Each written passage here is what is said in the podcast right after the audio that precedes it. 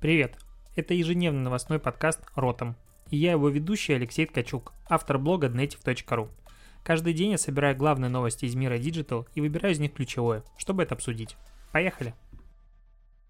Пролетание это 22 число, все еще ротом подкаст, у меня все еще удалены зубы, я все еще не могу нормально говорить, но хотя бы сегодня у меня появился нормальный микрофон, ради которого можно сказать, что я рисковал самым дорогим, что у меня есть, здоровьем своей собаки, потому что мне с ней пришлось тащиться в торговый центр, в ближайших магазинах не было того кабеля, который каким-то случайным образом я жег на днях. В общем, какие сегодня главные новости? Главных новостей сегодня ни хренашеньки нет, поэтому разбираемся с тем, что у меня накопилось за за неделю и немножечко поговорим с тобой за жизнь. Вообще, я прочитал сегодня на VC интересную статью, кстати, с контентом как какие-то перебои в последнее время. Интересным именно почитать, в большей степени ушел, наверное, видео какой-то контент, странная магия. Так вот, а, на VC появился материал о том, как вообще коронавирус повлиял на бизнес в Италии интервью с итальянскими маркетологами. В принципе, сейчас э, отрасль вся маркетинговая, наша с тобой, в которой мы работаем, можно сказать, э, напряглась очень сильно и застыла. Что будет дальше? Потому что многие фрилансеры, которые курировали и вели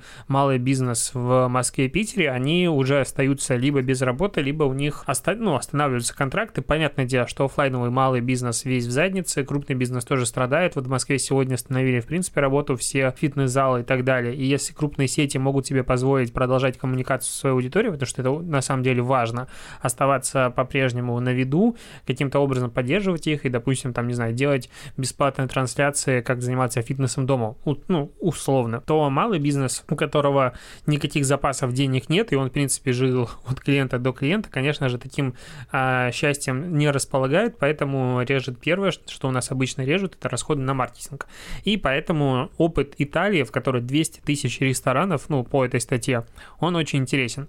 Что происходит? А, идет консолидация общества, скажем, многие маркетинговые агентства запускают какие-то дополнительные бесплатные штуки, то есть там вот один владелец маркетингового агентства Никола Муджели говорит о том, что они сделали а, бесплатных чат-ботов для бронирования пиццы, чтобы сократить количество сотрудников на линии. То есть у них еще, видимо, люди звонят по телефону для того, чтобы заказать еду, ну, отстающая Европа, что здесь сказать. Но в остальном а, все очень грустно. То есть э, сейчас выкручивают руки всем э, сервисы доставки еды, потому что они повышают э, комиссию на заказ, и из этого жалуются рестораторы. А, но при этом государство и бизнес, точнее государство будет поддерживать бизнес и самозанятых. А, некоторые, вот опять-таки, я ссылаюсь на ту информацию, которая есть в статье. А, какой-то эксперт говорит о том, что у него сократилось количество запросов на консультации на 70%, и а, сейчас итальянское правительство готово дать по 600 евро в месяц всем фрилансерам, пока ситуация не стабилизируется. Это уже круто и интересно, но, видимо, для того, чтобы все-таки получить эту Э, прибавку, требуется быть а, зарегистрированным в качестве фрилансера. Я не знаю, каким образом налоговое законодательство позволяет это делать в Италии, но нам о таком э, остается только мечтать. Кроме того, в Италии в том числе и как у нас были, скажем, в кавычках предприниматели, которые продавали маски с безумными наценками в 500-600 тысяч, ну, в 6 тысяч процентов, и это только не наша, условно говоря, черта, потому что я регулярно натыкаюсь на какие-то осуждающие осуждения, что вот, э, вот эти рывачи, или как их еще назвать, эти люди, э, накупили каких-нибудь дезинфектиков, и сейчас их в условиях отсутствия в свободном доступе продают по завышенным ценам. Это не, а, скажем, СНГшная природа человека э, постсоветских стран, это все-таки природа, в принципе, людей, и во всех странах происходили подобные случаи.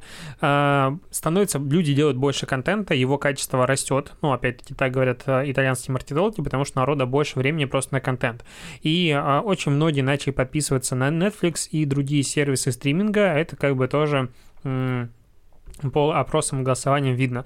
А что это значит для нас? Ничего, просто интересно, что происходит в Италии. Хочется как-то получать информацию с других рынков, понимать, что происходит в странах, которые на пути коронавируса, скажем, дальше нас зашли, потому что, скорее всего, не хотелось бы, но мы пойдем по их же сценарию, и если мы будем готовы там за полторы-две недели к каким-то, не знаю, диким условиям выживания в условиях digital мира, то будет хорошо. Поэтому, возможно, стоит тоже начать делать какие-то интервью и опросы людей, которые живут на других рынках, а как меняется бизнес, как меняется рынок маркетинга в условиях вот такого карантина.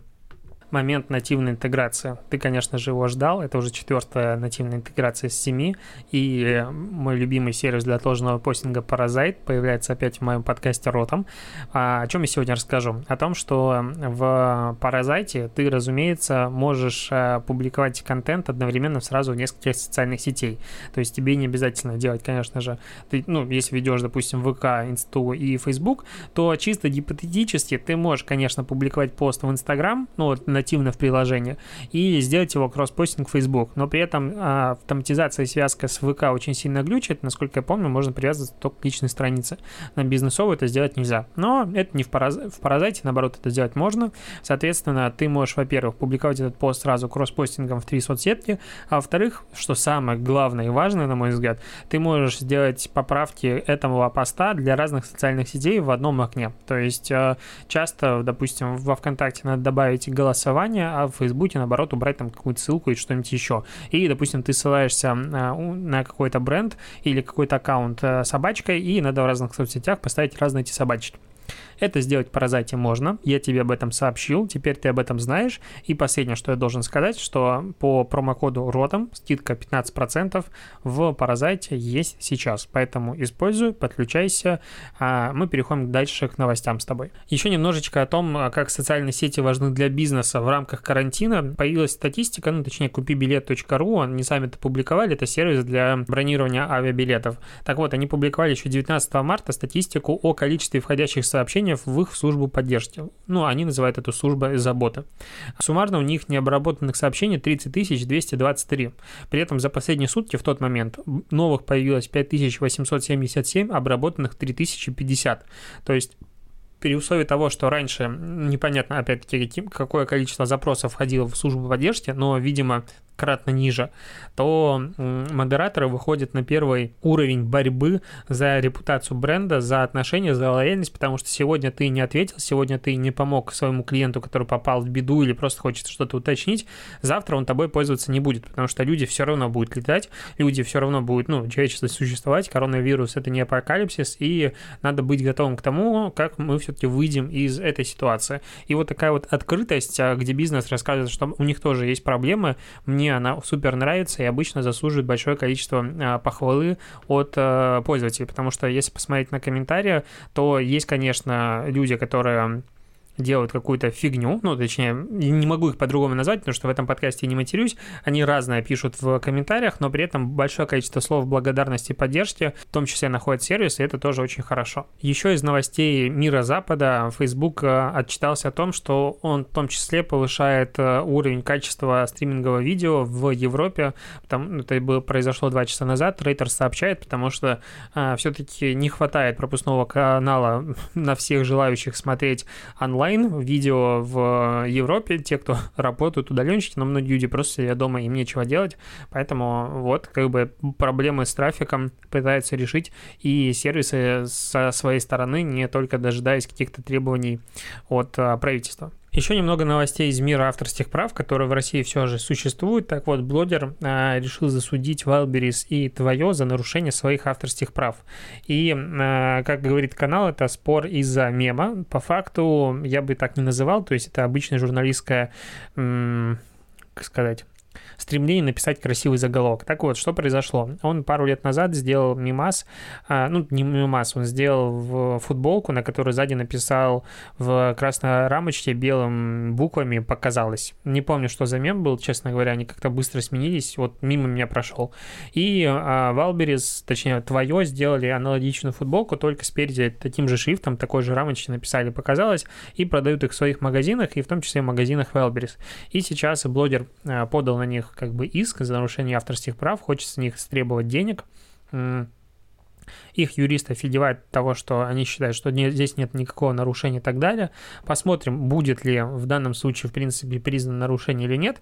Но интересно, что на днях мы просто обсуждали с тобой как каналы и многие, в принципе, бренды недооценивают э, существование авторских прав на мимасы, потому что в любом случае любая дивка из фильма и смешная картинка, они изначально кому-то принадлежат.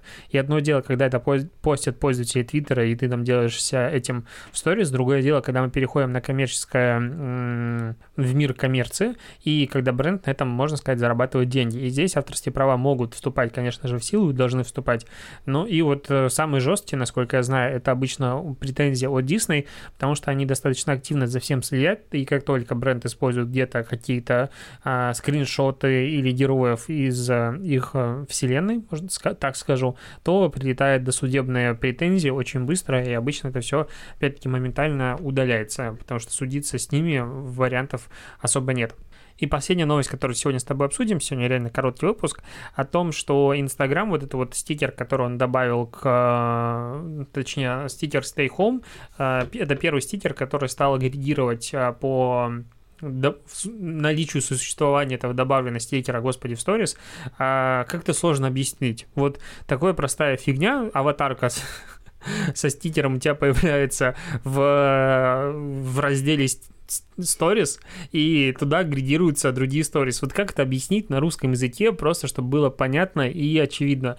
Возможно, это мои удаленные зубы, на них в ближайшее время буду часто ссылаться из-за любой тупняк, но объяснить по-другому не могу. Ну, ты, в общем, понял, что я имел в виду.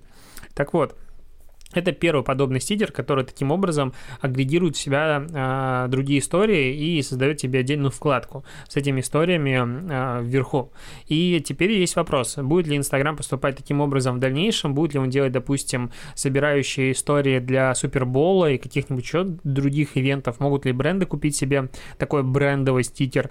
А, большое количество вопросов, большое количество фантазий. Мне кажется, что развивать это направление Инстаграм сильно не будет, потому что если, допустим, ты хочешь смотреть какой-нибудь контент из Супербола, к примеру, по Супербоулу, то с места событий это можно смотреть по а, господи, геолокации стикеру, потом это можно юзать хэштег и смотреть по нему. Ну, то есть глобально эта функция уже есть.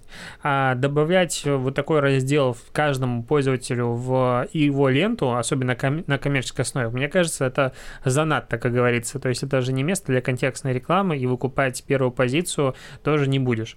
Это в ТикТоке ты можешь открывать приложение, у тебя pre-roll 3 секунды и 4 секунды, дико раздражает это, но ТикТок типа может себе позволить. Мне кажется, такие сервисы сервисы, как Инстаграм и Фейсбук, у них другого уровня репутации, и подобные рекламные форматы там внедряться вряд ли будут. Но в Forbes такая статейка была для обсуждения, я решил с тобой обсудить, тем более, что сегодня ничего, ничего интересного в digital е не произошло, а подкаст ежедневный, и я у тебя в ушах ежедневно. Кстати, еще последняя из Италии, которая была статья, там сказано о том, что опять-таки растет э, потребления подкастов. Это интересное наблюдение. А, почему? Потому что обычно принято как бы среди в подкастерской тусовке считать, что подкасты — это контент, который ты потребляешь в дороге, то есть как бы вторым, а, третьим уровнем чего-то делания. То есть ты идешь, слушаешь подкаст, ты бегаешь, слушаешь подкаст.